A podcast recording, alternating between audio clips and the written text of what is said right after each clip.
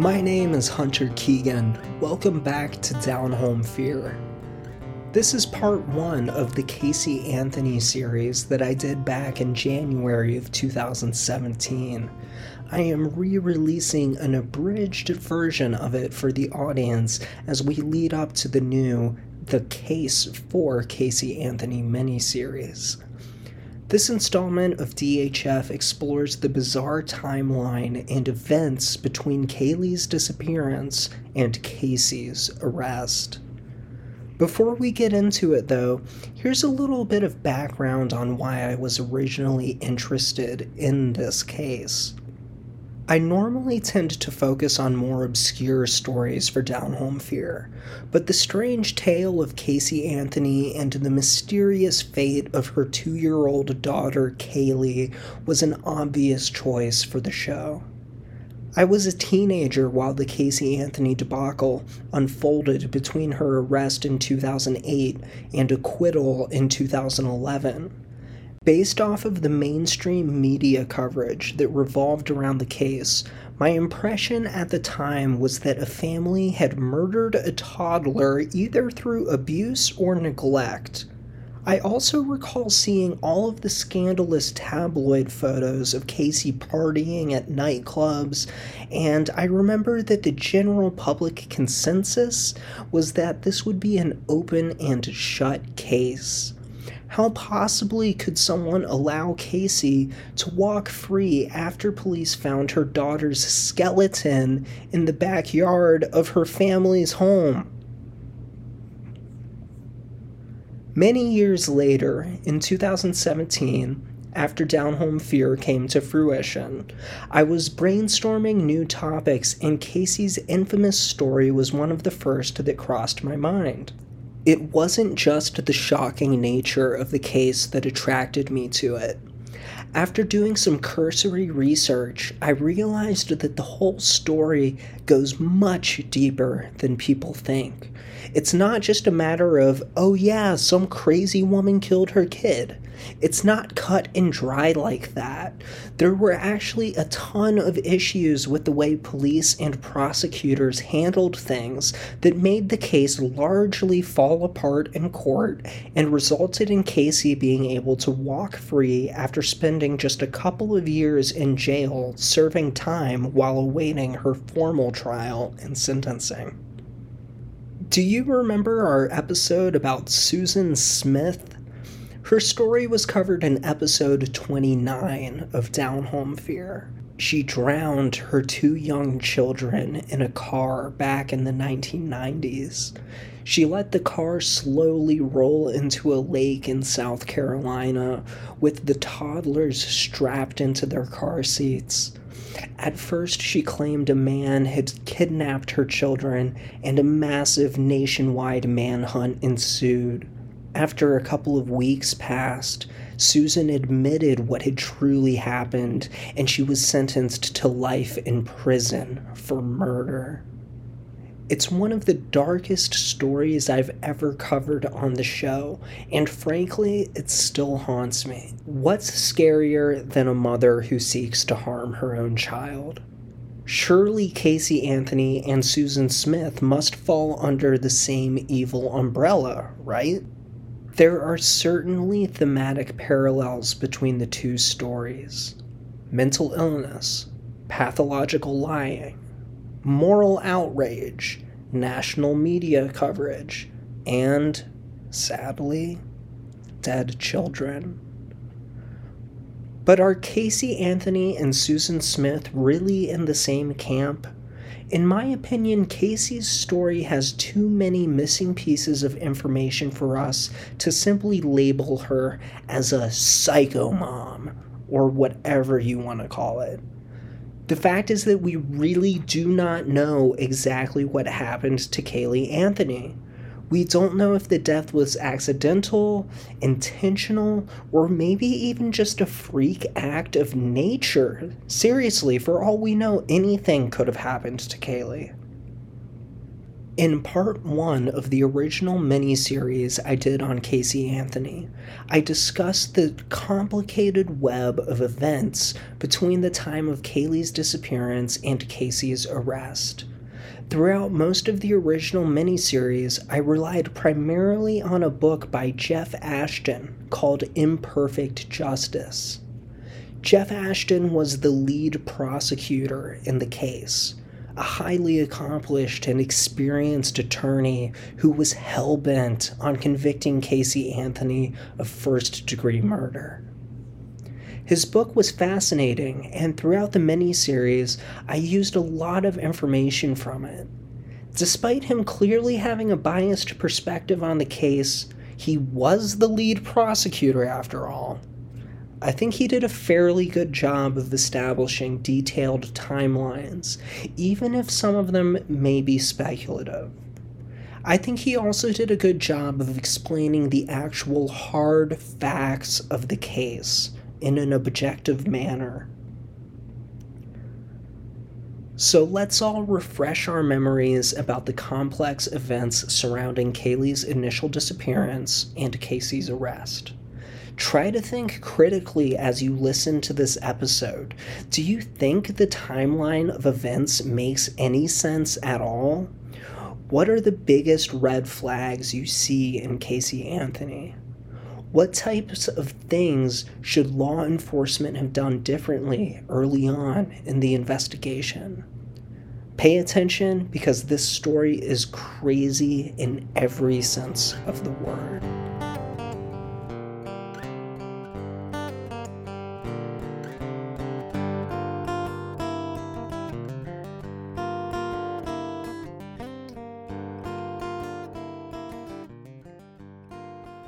Now, we're going to be talking about a really, really controversial story today. Uh, this is going to be the first part of a multi part series involving the Casey Anthony case.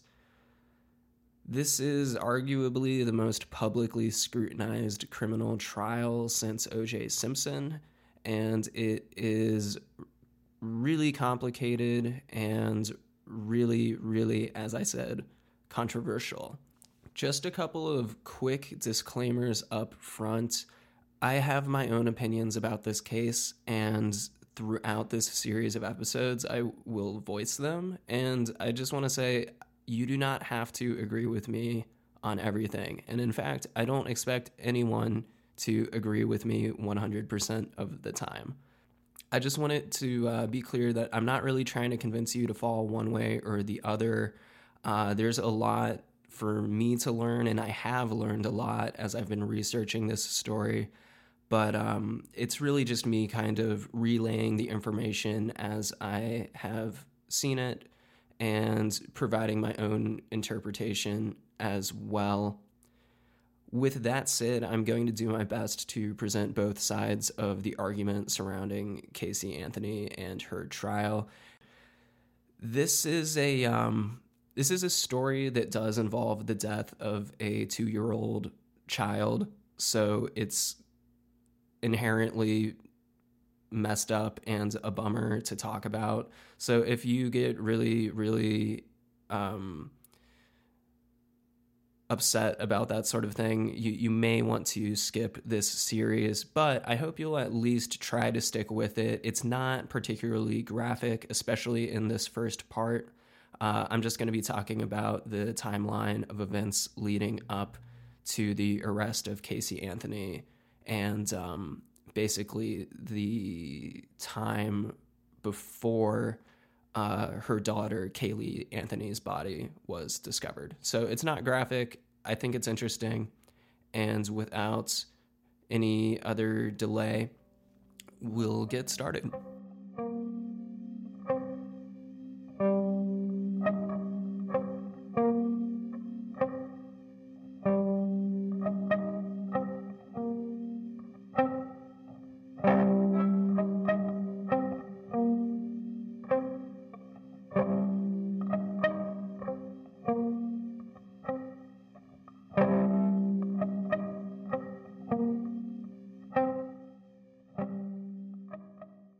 I think that most people living in the United States have heard about this case. It is, like I said, one of the most notorious cases of the early 2000s. I reached out to listeners on the Facebook group before doing this story, and they told me what they r- could recall about the Casey Anthony case without looking anything up. And a lot of people were actually pretty spot on with the key general details. Uh, there was a mother who had apparently not reported her child missing. There was a car that may have had a odor of decomposition in it. So things like that quickly come to mind for many people who were alive and paying attention to mainstream news during that um, during that trial and during that whole case as it unfolded. Just so we're all up to speed on what unfolded throughout the Casey Anthony trial, I wanted to lay out a really simple timeline. Now, this is a really bare bones version of what happened, but I just wanted to lay it out as a framework so people kind of know where this story is heading as you're listening to the details. In June of 2008, Caylee Anthony, a two year old girl living in Orlando, Florida, goes missing. Her mother, 22 year old Casey Anthony, does not report her as missing for 31 days. Because of the length of time that it took for the child to be reported missing, Casey Anthony is an immediate suspect and she is arrested very quickly on charges of child neglect. This story gains instant popularity and infamy in the mainstream press, and it becomes one of the most widely publicized stories of the year. And will continue to be one of the most highly publicized stories for the next three years. In December of 2008, Caylee Anthony's body is discovered in a wooded area near the family home that Casey and Caylee were living together in with Casey's parents, i.e., Caylee's grandparents. In 2011, the case goes to trial, and Casey is facing charges of capital murder, among other things. However, due to a variety of factors that we'll discuss in more detail later, she is found not guilty of the capital murder charges and essentially is let off with a slap on the wrist.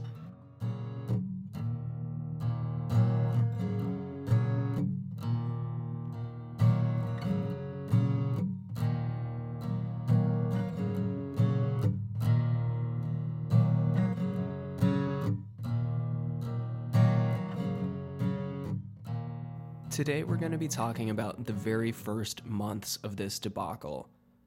From Caylee's disappearance in June of 2008 up until mid August of 2008. So, we're going to talk about what happened during that month between Caylee's disappearance and her eventually being reported missing.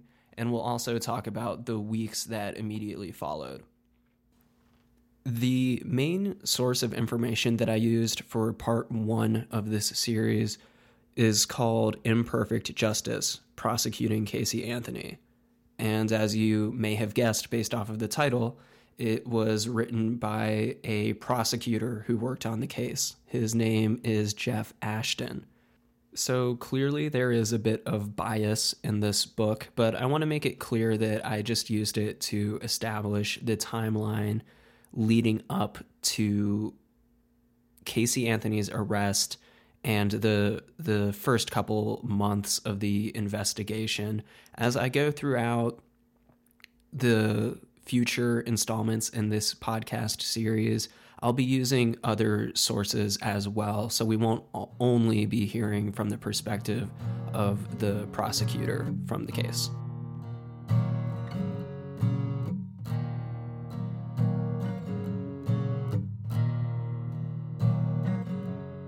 Let's set the stage. June 2008, Orlando, Florida, a major city with a population of over 2.3 million people. It's a major tourist destination with many famous attractions such as Disney World, Universal Studios, and many other acclaimed resorts and theme parks. Like much of Florida, it's in a tropical wetlands environment, and the summer heat is absolutely sweltering. On June 16th, 22 year old Casey Anthony is seen by her father, George Anthony. She is leaving her parents' quiet suburban home where she has been staying with her daughter, Caylee. Caylee is with Casey at this time. The two of them get into the car that Casey has been borrowing from her mother, a white 1998 Pontiac Sunfire. Ostensibly, she drives off to drop Caylee with a babysitter before going to work at Universal Studios. This is the last time that Caylee Anthony is seen alive. Caylee is just two years old. She's Caucasian with sandy brown hair and large brown eyes. Her mother, Casey, again, 22 years of age, is about 5 foot 2 inches tall thin, with dark hair and dark eyes. She has fair complexion and a narrow face. Probably what most people would consider to be conventionally attractive. On July 13th, George Anthony finds a notice on his front door saying that he has a certified letter waiting for him at the post office. After going to the post office, he finds a letter saying that his wife's vehicle the 1998 Pontiac Sunfire that Casey had been borrowing several weeks earlier had been impounded by a towing service after being found abandoned in the parking lot of a local gas station. Much to his dismay, George realizes that the car has been impounded for the last two weeks, which is concerning because all this time his daughter, Casey, has been periodically calling George and his wife, Cindy, telling them that she had taken the car to various non local locations, even as far away as Jacksonville. Most concerning to George is that Casey had been last seen with her two year old daughter. So, if the car had been impounded and Casey hadn't really been traveling with Caylee like she said that she was, where had the two of them been this whole time? When George goes to pick up the car from the impound lot, he would later say that he immediately noticed the distinct smell of human decomposition as he approached the vehicle. He recognized it from his days as a law enforcement officer many years earlier. He immediately opened the trunk of the car, concerned that Caylee or Casey's body may be in it. Instead, he finds a bag of garbage and has one of the impound lot employees throw it away for him in a nearby dumpster. He drives back to his quiet, ordinary home, the rotten smell in the car so overpowering that he has to roll down the windows even though it's raining outside. When George pulls the car into the garage, his wife, Cindy, is waiting for him Cindy says something that will later haunt her. She says, That car smells like death. Worried about her daughter and granddaughter's well being, Cindy searches the car and finds the phone number of one of Casey's close friends, Amy. Cindy calls Amy, and Amy agrees to show her where Casey had been staying all along the apartment of her new boyfriend, a man named Tony Lazzaro, who had recently moved to the area hoping to find work as a club promoter. Cindy collects Casey from Lazzaro's apartment and immediately demands that Casey bring her to Caylee.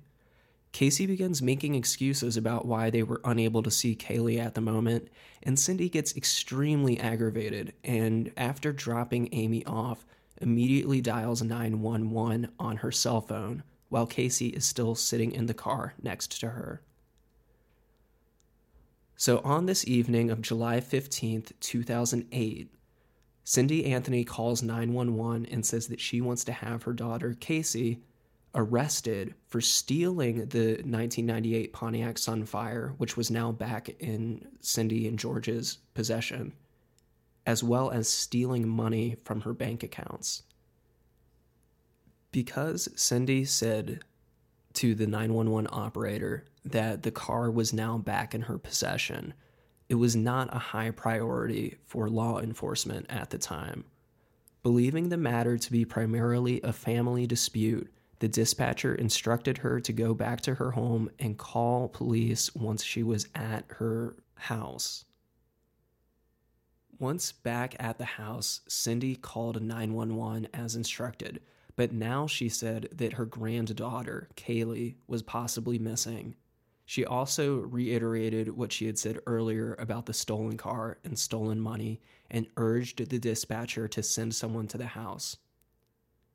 Two hours later, Cindy Anthony places a third phone call to 911, now audibly distraught, saying that she discovered that her granddaughter had been kidnapped and that she had been missing for a month.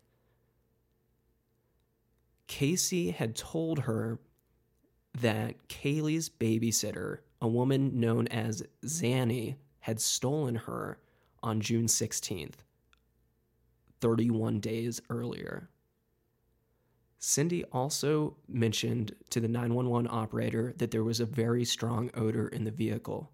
She says, It smells like there's been a dead body in the damn car. Here's a little bit of audio from this phone call. I need to find her. Your daughter admitted that your the baby is where? But the babysitter took her a month ago that my daughter's been looking for. I told you my daughter was missing for a month. I just found her today, but I can't find my granddaughter. And she just admitted to me that she's been trying to find her herself. There's something wrong. I found my daughter's car today, and it smells like there's been a dead body in the damn car. Okay, what is the three-year-old's name? Caylee, C-A-Y-L-E-E, Anthony. Caylee Anthony? Yes, Okay, is she white, black, or Hispanic? she's white. How long has she been missing for? I have not seen her since the 7th of June.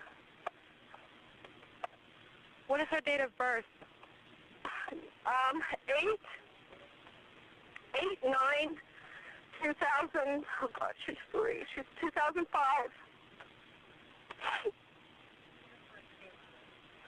George Caylee's missing. Caylee's missing. Casey says Danny took her a month ago. She's been missing for a month. Okay, I just can, I need I, I Okay, so you can actually find the full audio of this uh, this series of phone calls that Cindy Anthony made to 911 that, throughout that evening um, online. I'll post a link to it on our uh, on our website and, and on all of our Facebook pages and stuff. But you can hear her saying that there's been uh, kidnapping and that there may have been a body in the car that uh, Casey was driving.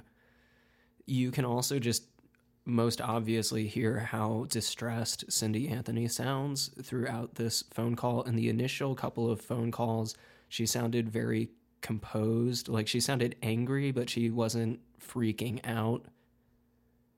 In this call, though, the last uh, phone call, you can tell that she's really just panicking and at, you know do- doesn't really know what to do at this point. So what happens next is the 911 operator gets some more just basic information about caylee. Uh, you may have noticed that they were mistakenly referring to caylee as being three years old uh, that's because her birthday would have been just a couple of months after um, after her disappearance so they kind of I guess, rounded up, and Cindy told the 911 operator that Caylee was three, even though she's technically two years old. Anyhow, they ask Cindy to put Casey on the phone, and that's what I'll play next.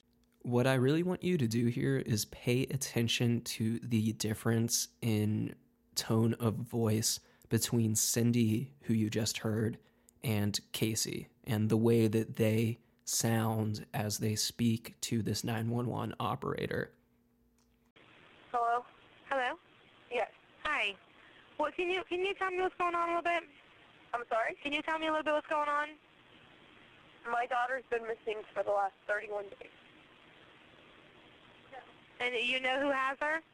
I know who has her. I've tried to contact her. I actually received a phone call today now from a number that is no longer in service. I did get to speak to my daughter for about a moment, about a minute. Okay, did you guys call and report a vehicle stolen? Um, yes, my mom. But now your now your three year old okay, your three year old daughter is missing. Caylee Anthony, Yes. white female, Anthony. Yes, white female. three years old, eight nine two thousand five, her date of birth. And you last saw her a month ago? 31 days. From 31 days. Who has her? Do you have, do you have a name? Her name is Zenaida Fernandez Gonzalez. Who is that? Babysitter? She's she's been my nanny for about a year and a half, almost two years. Why why are you calling now? Why didn't you call 31 days ago? I've been looking for her and have gone through other resources to try to find her, which was stupid. Okay. Can you can you give me the name of the the nanny again? Like spell it out for me. Zenaida, Z-E-N, A-I-D-A, Last name? Fernandez, Fernandez. hyphen Gonzalez. There are a couple of really huge key things that happen in that phone call, and perhaps the most significant one, I believe, is the invention of this character, Zenaida Zanny Hernandez Gonzalez, who is the babysitter who allegedly abducted Caylee a month earlier. That's probably the big one. The second key point is the almost it's not quite calm, but it's definitely a much more subdued vocal tone compared to uh, Cindy Anthony's conversation with the 911 operator. Compared to that, you have Casey just kind of like mellow answering questions, almost matter of factly explaining that, oh, well, yes, one month, 31 days was how long that my daughter has been gone. And you can hear right away the 911 operator has what I think most people's response would be, which is skepticism and says, mm, okay, why why did you not report her missing earlier than that? Right after Casey spells out the name of the fictitious babysitter, and we'll get into why we know that that babysitter doesn't exist in just a little bit. But right as she finishes explaining that, the police arrive at the uh, Anthony residence and they come in, and at that point, the 911 call is over. Once the cops arrive, they find that Cindy Anthony is hysterical, sobbing uncontrollably, can can barely even focus on answering simple questions about um, about Caylee and about Casey. George Anthony is there as well at this point, and he is actually quite stoic and somber. And a lot of people initially attributed that to his background in law enforcement and kind of being used to being present for these sorts of very high stress situations. But it's possible that there may have been an ulterior motive for that as well, which we'll get into on part two of this series. When Casey is interviewed by the police, she explains the following. On June 16th, she took Caylee to the apartment of the babysitter Zenaida aka Zanny Fernandez Gonzalez. Hey, this is Keegan with a quick interruption to my own story. I noticed as I was listening back to this audio that I accidentally referred to the nanny as Zenaida Fernandez a couple of times. The name that Casey gave to investigators was Hernandez with an H. So it's not a hugely critical detail, but it's something that was bothering me as I was listening back to this, and I wanted to make sure that it was corrected. So again, the name was Zenaida Zanny Hernandez Gonzalez. Back to the show. She had known Zanny for about a year and a half and was able to give a detailed description of Zanny, as well as give cops an address for her apartment that she ran the daycare out of. After dropping Caylee off, Casey continued, she went to her job at Universal Studios where she worked as an event planner. Around 5 p.m., she went back to Zanny's apartment, and Zanny was nowhere to be found and wouldn't answer her cell phone. Casey explained that she had waited out front of the apartment for two hours, thinking that Zanny may have had car trouble. So I think that's, you know, probably a, a normal reaction, I guess. You don't immediately fear the worst in those sorts of situations, I suppose. But the problem with that is that Casey had also mentioned to the cops earlier during this detailed description of Zanny and the apartment that she lived in that Zanny had two roommates. So the police thought it was odd that neither of the roommates had arrived home at this point, this late in the day either. So already the story is starting to appear to be quite suspicious.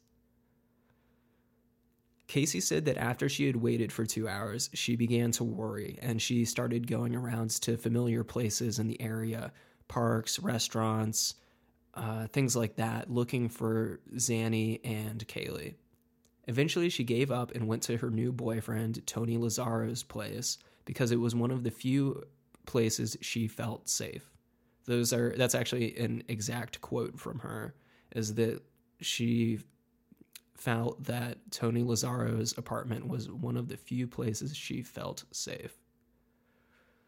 She said that she had spent the following weeks frantically searching for Caylee on her own. She admitted to having stolen money and her mom's car, but said it was all so she could continue her search efforts. Um okay, so I I have never had a a child who um, I was raising get stolen from me, and I don't know exactly what the general reaction in that situation is emotionally.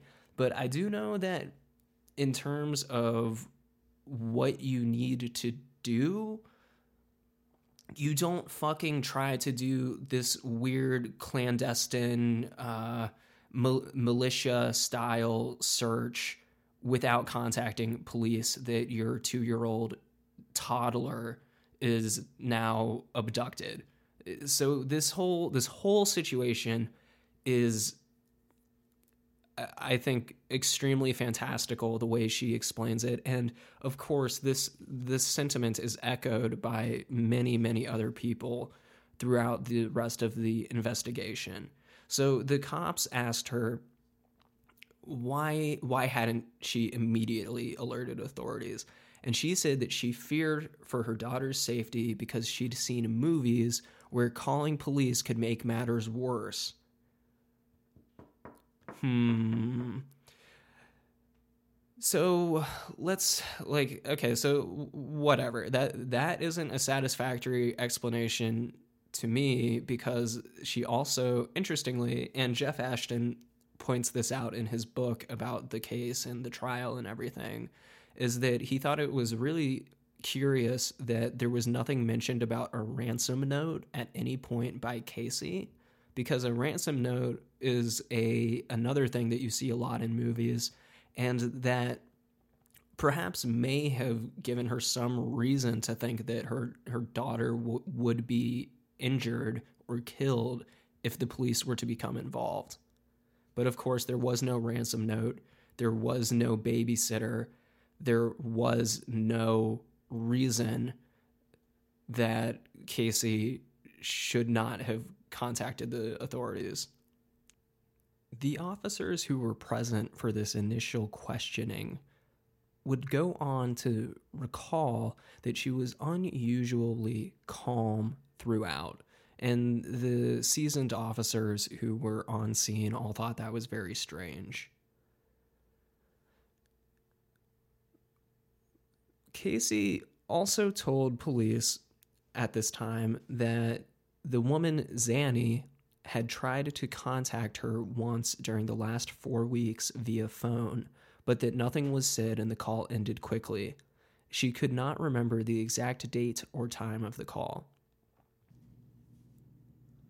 Casey even claimed that earlier that morning on July 15th, Caylee had called her and tried to tell her what she had been doing, but Casey had instructed her to put an adult on the phone, and at that point, Caylee hung up on her.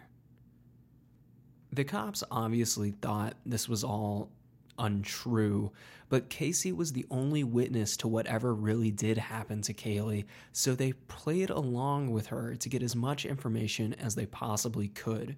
This is a standard evidence gathering procedure. Later that night, after they had finished questioning her, Casey rode with police to the alleged apartment that Zanny had lived in. They, she told the police officers the unit number and the building that the daycare that Zanny ran had allegedly been based out of. A police officer went to the unit and found that it was completely vacant. Throughout the evening, multiple police officers noted the amount of tension that there was between Casey and Cindy beyond just the general stress of the situation. One of the officers suggested later that the scene had had the undercurrents of an impending custody battle just boiling beneath the surface.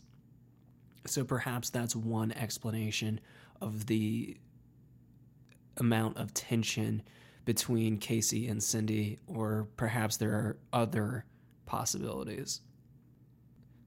Yuri Melich, who was a very experienced and respected homicide investigator, arrived on the scene at the Anthony household around 4 o'clock a.m. So the cops had been there for several hours at this point. Once he was there, Melich went through Casey's written statements line by line with her, and he started grilling her a little bit more at this point, but she stuck to her original story. She said that the only people who she had confided in about Caylee's abduction were her friend Jeff, who had who she had conveniently lost the contact information for, and a former coworker of hers, Juliet, who she also had conveniently lost the contact information for.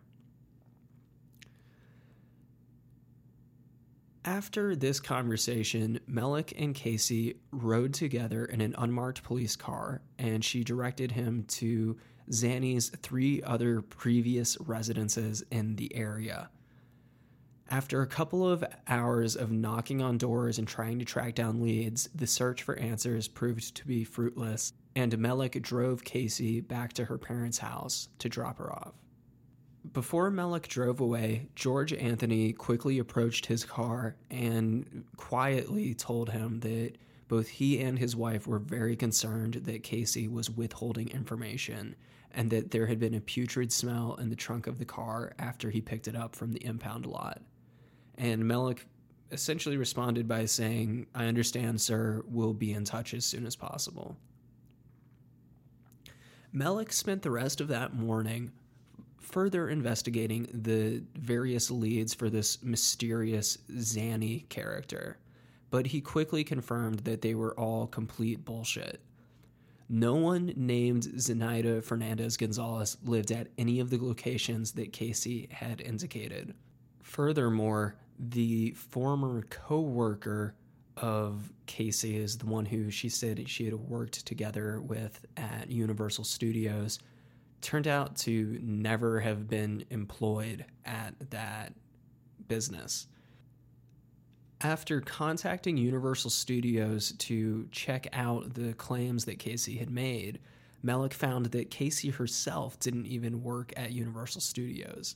She had briefly worked at a souvenir shop there in April of 2006, but she had been fired and apparently had been lying to her family ever since about her employment. Melich wanted to catch Casey off guard and get some real answers from her. So he picked up Casey from her house and drove her with him to Universal Studios. He asked Casey to bring him to the desk that she worked at in the very, very large complex of different office buildings at Universal Studios. And of course, she wasn't even able to get into the complex because she didn't have the proper security badges or keys with her. Melich expected her to crumble pretty quickly given the circumstances, but instead he watched in complete disbelief as Casey insisted to the security guards that she was a current employee and needed to be let in so she could get to her event planning office. Eventually, the head of Universal Security allowed her to come in as long as she remained escorted by the police and by the Universal Studio security guards. So, again, they're completely surprised that this is the turn that things are taking, but they follow her around this big office complex as she bafflingly tried to find her way to her quote unquote office.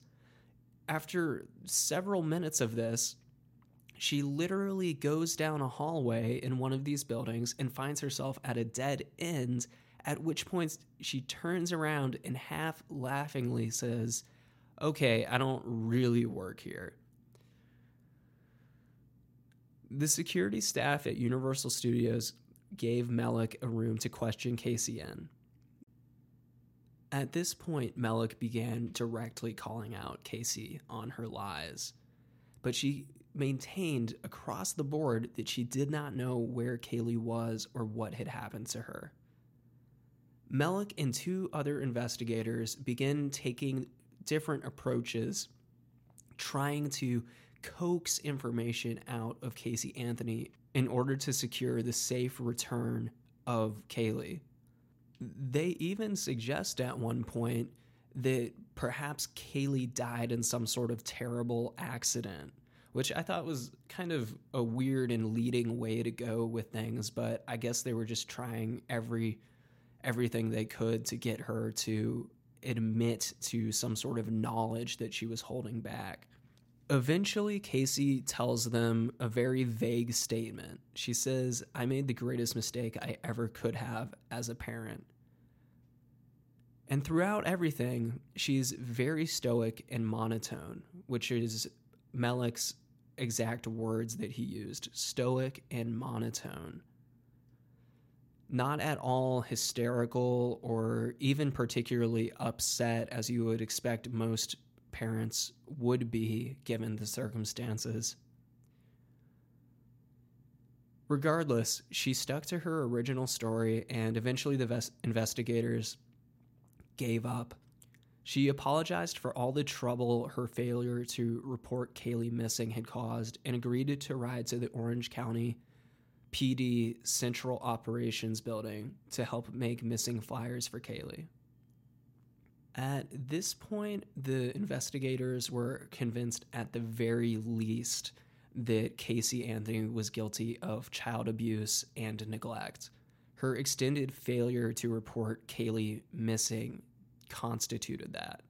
Melich briefly conferred with one of his fellow investigators while Casey waited in the lobby of the police department central operations building. Melich feared that Casey may be a suicide risk and decided to arrest her then and there.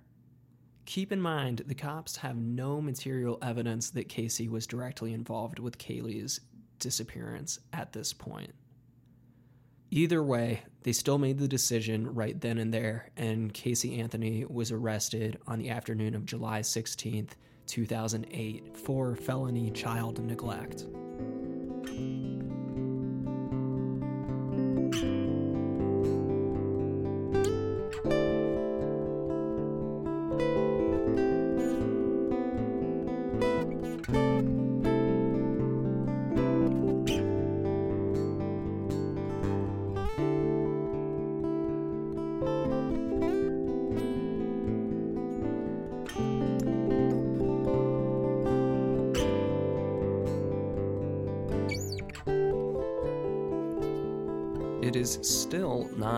Publicly known, even today, who Caylee Anthony's father was. Casey told police that the biological father had died in a car accident before Caylee was born, but it is unclear if this is true. Casey did have an ex fiance named Jesse Grund who helped raise Caylee for a few months, but he left Casey due to her personality becoming darker after Caylee's birth. He was not considered a main suspect during the investigation. According to Jeff Ashton, the attorney who would go on to prosecute Casey Anthony, the popular working theory around the Orange County Police Department and Orange County State Attorney's Office that summer was that Caylee had been hidden somewhere, perhaps with friends or extended family, by Casey in order to spite Cindy Anthony. At the suggestion of a fellow inmate, Casey would go on to acquire an attorney after her arrest. This attorney was named Jose Baez. It is unclear where she got the money to hire her attorney. After the initial hearing that Casey had with a judge, which is essentially just a simple hearing to establish probable cause for the arrest and to make sure that the defendant knows their rights and why they're under arrest and all of that. Casey was to be held without bond.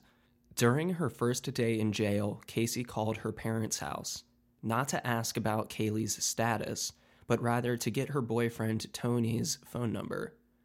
Her mother, her brother, and a close friend of hers all talked to her during that phone call and expressed shock and confusion about why she was so concerned with getting Tony's number. There's a transcript of this call that I read, and the friend speaks to her and asks Casey, Does Tony have anything to do with Caylee? To which Casey flatly responds, No, Tony has nothing to do with Caylee. Her friend then asks her, Oh, so why do you want to talk to him? At which point Casey gets frustrated and hangs up the phone. The task for police was now to sift through all of the misinformation and lies that Casey had been weaving for them, and to determine if any of it had any shred of truth. Eventually, they did track down a woman named Zenaida Hernandez Gonzalez, but they cleared her of any involvement. The woman had never even met Casey Anthony before, and it is still unknown how she fell into Casey's web of lies in the first place. Interestingly, prior to Caylee's disappearance, Casey Anthony had no criminal record. However, calls began coming into police stations from close friends of Casey's that painted her as a habitual liar and a thief. The boyfriend that Casey was so concerned with speaking with that first day in jail also called police. He called police the afternoon that Casey was arrested and immediately explained that they had been dating since early June of that year and that she would frequently stay overnight at his place, but that he hadn't seen Caylee with her during the time that she had been staying with him. He said that Caylee was never mentioned by Casey as being in danger or missing she explained that Caylee was always at the beach or at Universal Studios, staying at a child care place or staying with the nanny. So he didn't think too much of the child's absence. Jesse Grund, Casey's ex fiance, also spoke with police and he painted an equally concerning picture of Casey. Saying that she had claimed to have been pregnant with his child after they split, but that the child, Caylee, ended up being from a different father.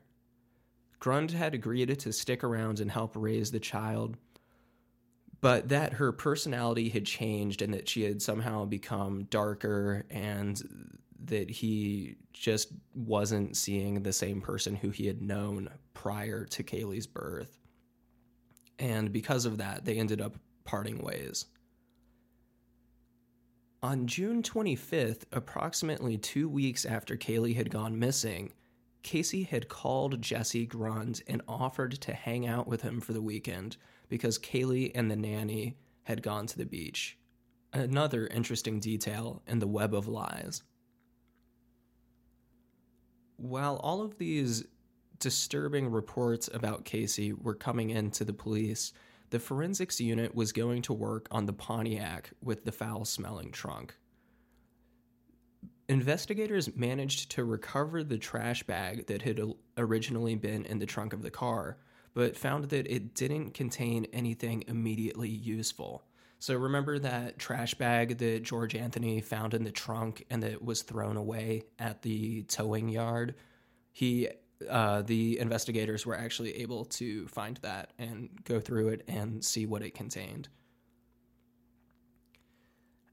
After finding that there wasn't anything immediately useful in the trash bag, or at least immediately relevant to the investigation, the car was inspected further. It was found to be well maintained and clean, but that it did definitely have a distinct odor of decomposition. So that's exactly how the forensic analysts at the lab described the vehicle as having an odor of decomposition. The worst smell was in the trunk of the vehicle. They saw that the trunk had also been vacuumed recently, but that there was still some dirt residue on the carpet lining. They found several strands of human hair in the vehicle as well specifically in the trunk. A cadaver dog was brought in and got multiple hits on the trunk of the car, which indicated that there may have been a decomposing body in the trunk at some point. They later brought the same dog to the Anthony residence, and the dog got hits in the backyard where Caylee would have played on a little, uh, sort of like a little playhouse that George Anthony had set up in the backyard for her. Originally, a judge named Stan Strickland was to preside over the Casey Anthony case. Jeff Ashton described him as a reasonably competent but not experienced judge when it came to handling high profile cases. During the bond hearing for Casey Anthony, which was on July 22nd, the evidence regarding the case was reviewed, and Casey Anthony's family came and testified about her being a good mother and a good person.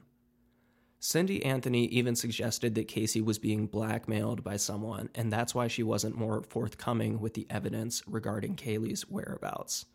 This is a complete 180 degree turn on her attitude toward Casey just a week before when she called 911 to report that Casey had stolen her vehicle stolen her money, and lied to her about the whereabouts of her granddaughter.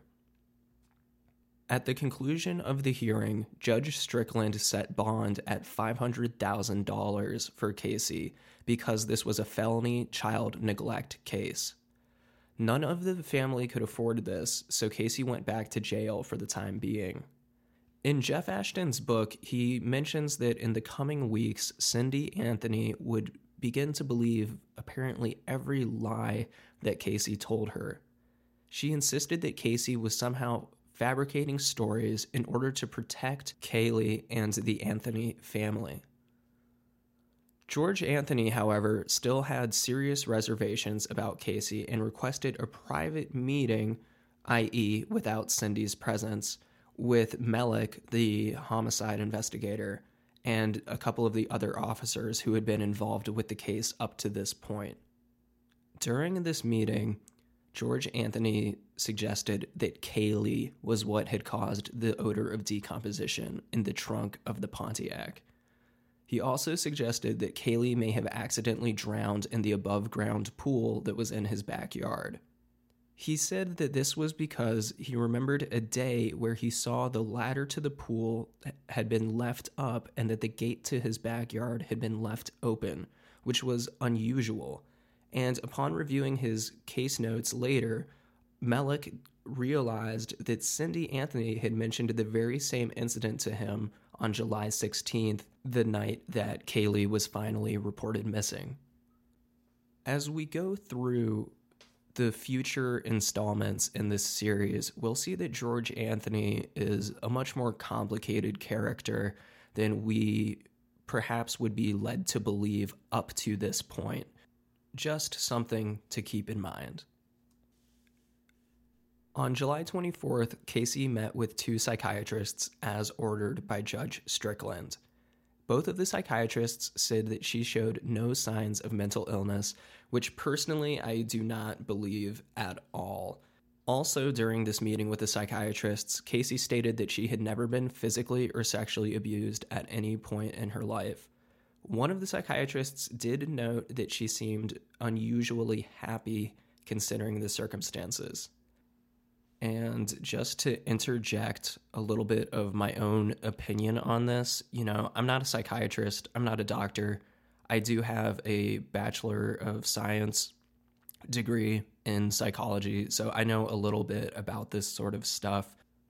And one of the things I noticed throughout my research for this first installment to the podcast series was that she has a lot of examples of what is called flatness of affect. And it's something that you find a lot in cluster B personality disorders.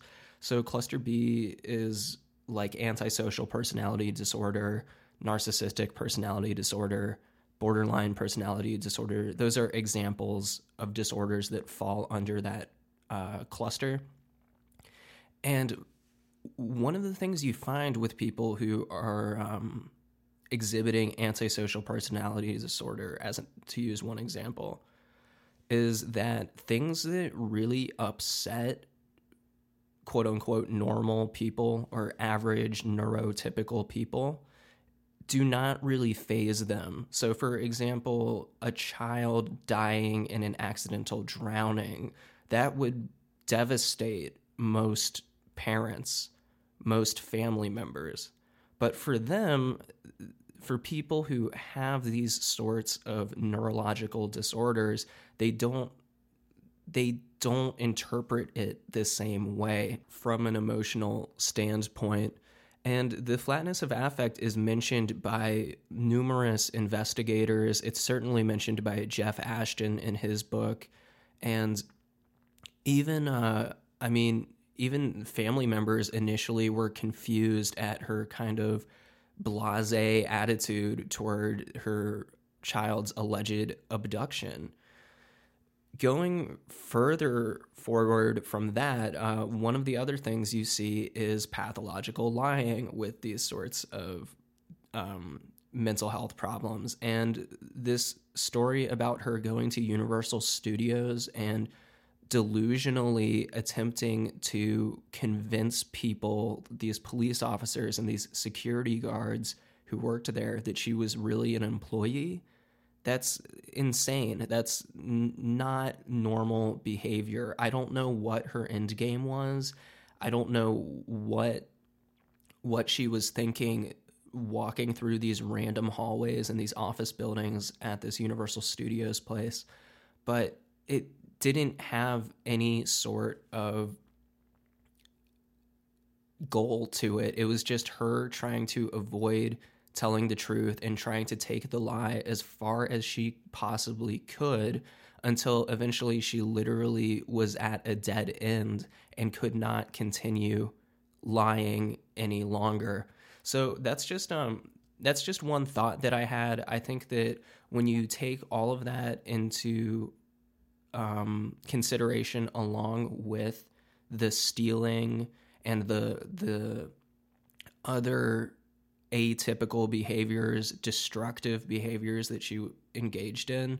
It, it's very very concerning, and I think that maybe one of the reasons that the two psychiatrists that that assessed her during that initial um, uh, couple of weeks in jail it, it may have been that she presented very well because that's another thing that you see with people who are narcissistic with people who are um, are antisocial.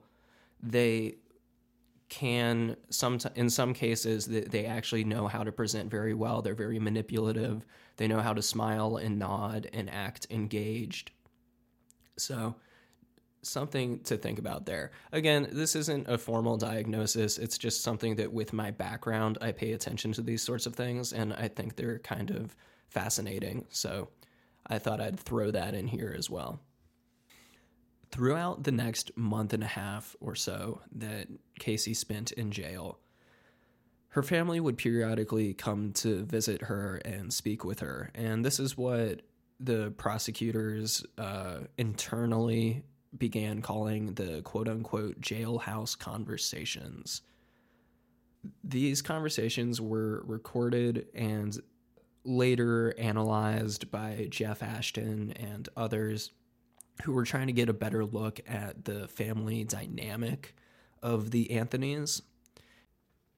And just to quickly summarize them, because they're not quite as dramatic or earth shattering as you may expect, unfortunately, for our purposes.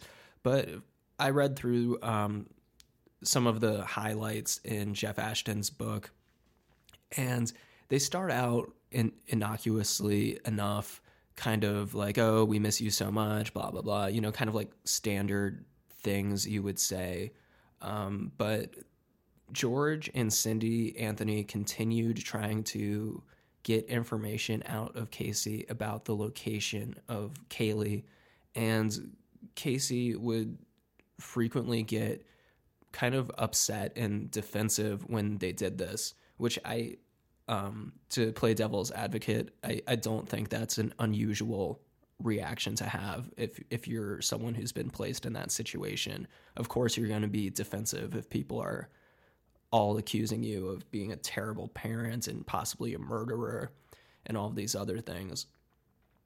Anyhow, the the last jailhouse conversation that they had was on August 14th and in that conversation Cindy Anthony is at her wits' end. She appears disheveled. She appears like she hasn't slept at all recently. This also would have been right around Caylee's uh, birthday. So I think that probably made it additionally emotionally difficult. And that conversation they have, it starts out normally enough. Casey is really kind of bubbly and bright eyed and acting really, really friendly and warm. And at this point, Cindy explains that a new theory has emerged saying that Caylee may have drowned in the pool in the family's backyard. And Casey's response is pretty kind of like sarcastic. She's just like, oh, surprise, surprise. And at this point, with her kind of dismissive attitude, it comes to a boiling point with Cindy and George finally openly expressing how exasperated they are with Casey. And they get in this argument, and Casey starts kind of ranting at them about how she doesn't deserve to be in jail and she's just as much a victim as anyone else. And this is the last of the so called jailhouse conversations. By mid August, the police publicly announced that they had still found no credible information supporting that Caylee was kidnapped. Resources began turning to focus on forensic leads.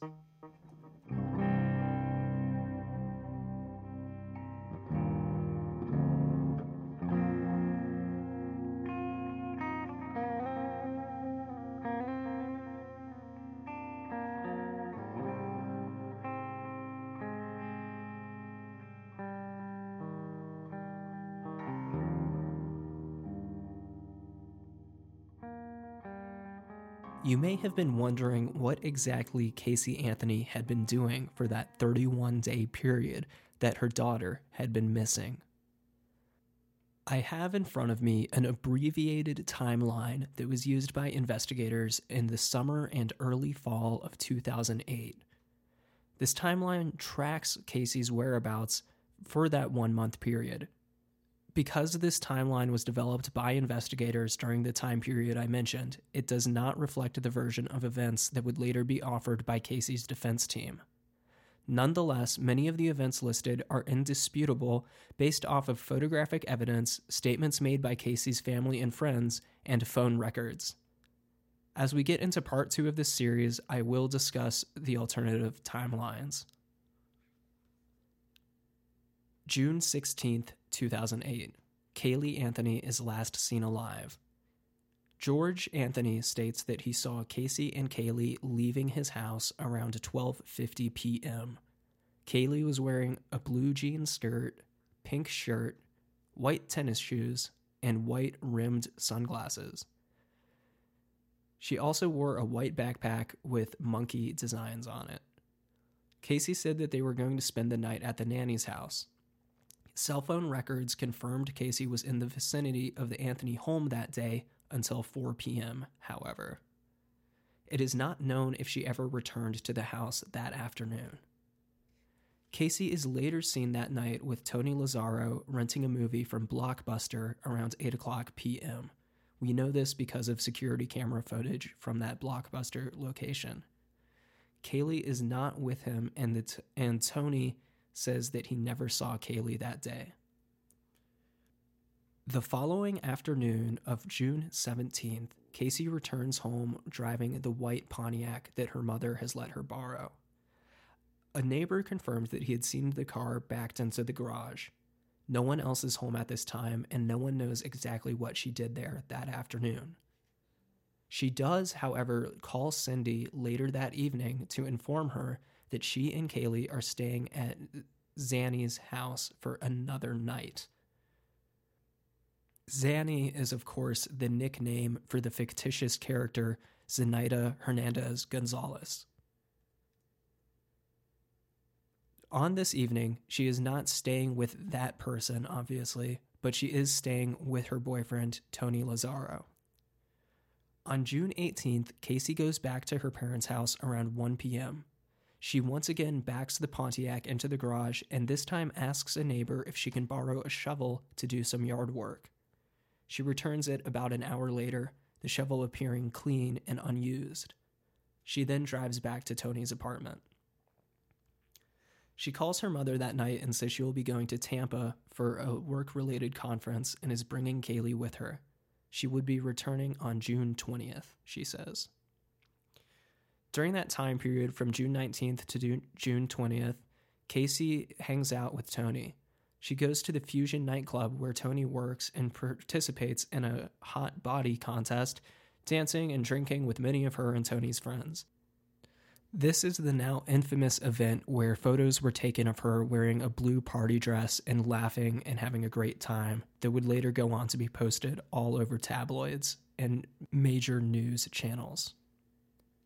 From June 20th to June 23rd, she continues living with Tony, still telling her mom that she's in Tampa for work.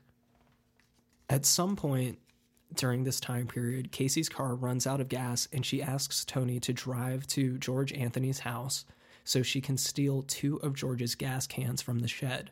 She has stolen George's gas cans in the past.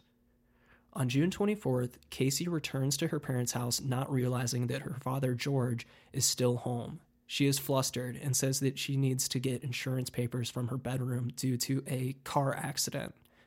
This car accident is, of course, made up and never occurred. George goes to the car to get his gas cans out of the trunk, at which point Casey freaks out and runs to the trunk of the car and gets the cans herself. She then shoves them into George's hands before speeding off in the vehicle. June 25th to June 26th, she is still staying with Tony, and she begins mentioning to friends that she had run over a squirrel and that it was, quote, plastered to the frame of the Pontiac and makes the car reek.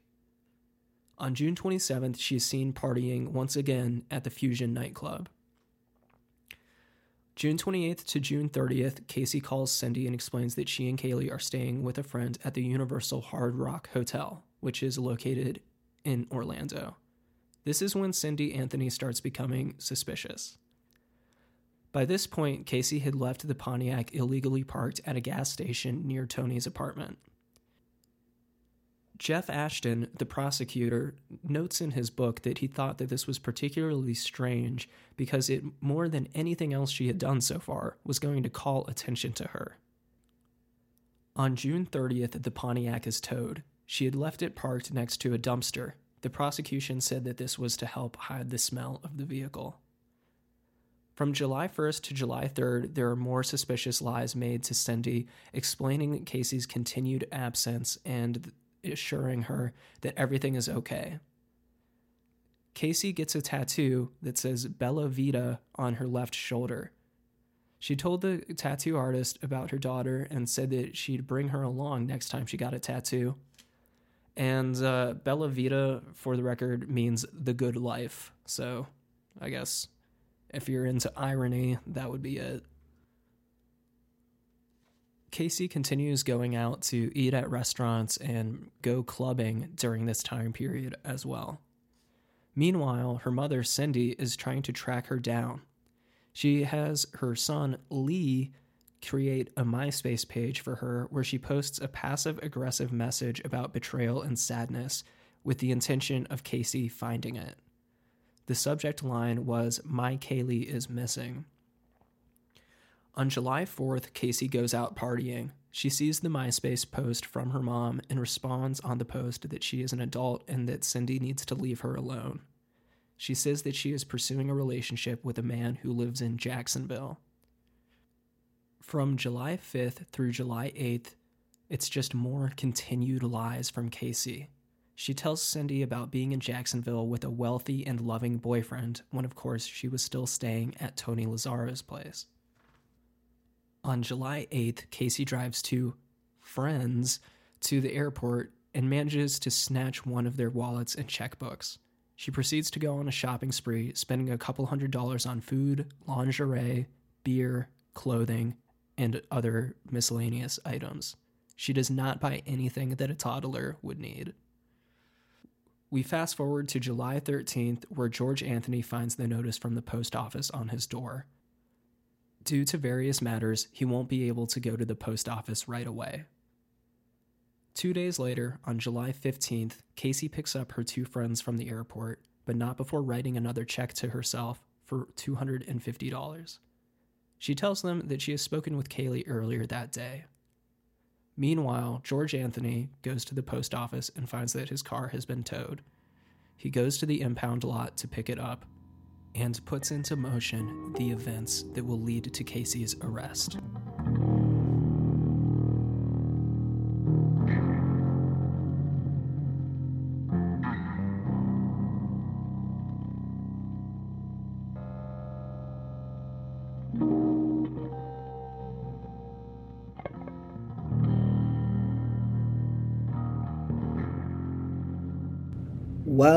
If there's one thing we learned about Casey Anthony during this episode, it's that she loves to lie. A lot.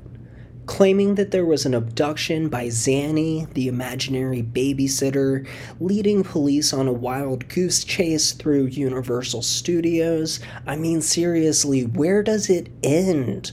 Why would someone who's innocent go to such extreme lengths to be deceptive? It just doesn't make any sense. But what if Casey truly does have a mental health problem?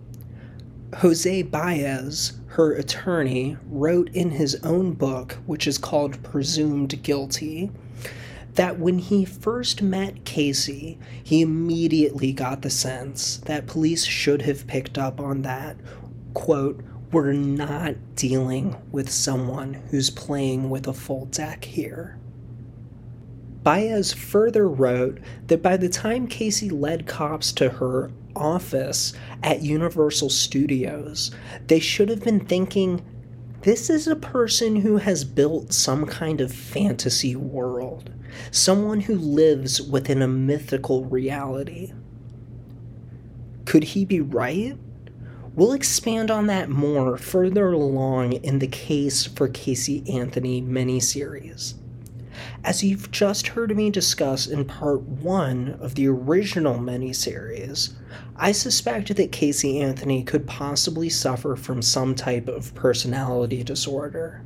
And I don't say that lightly. I hate to throw mental health terms around like that. But in this particular case, with the information that we have, it truly does seem that there is a mental illness component involved at some level. And as I continue to read Baez's book in preparation for making the case for Casey Anthony, I will evaluate this opinion and determine if it may hold validity. There are many more dramatic twists and turns in this story to come, but as fascinating as this story is, let's just take a moment to remember that today in 2022, there could have been a bright young girl named Caylee getting ready to enter her freshman year of high school. But there's not. There's only an empty space. And the tragic reason for this cold fact continues to elude everyone, maybe even Casey Anthony herself. My name is Hunter Keegan. Thank you for listening to this, the 37th episode of Down Home Fear. To follow me and the many, many different projects I work on, add me on Twitter at HHKeegan or visit my website, hhkeegan.com. I'd love to hear your thoughts so far. Reach out to me and maybe we can bounce theories off of each other. I'm serious. That's the beauty of social media, after all. Until next time, stay safe out there and do something good for yourself.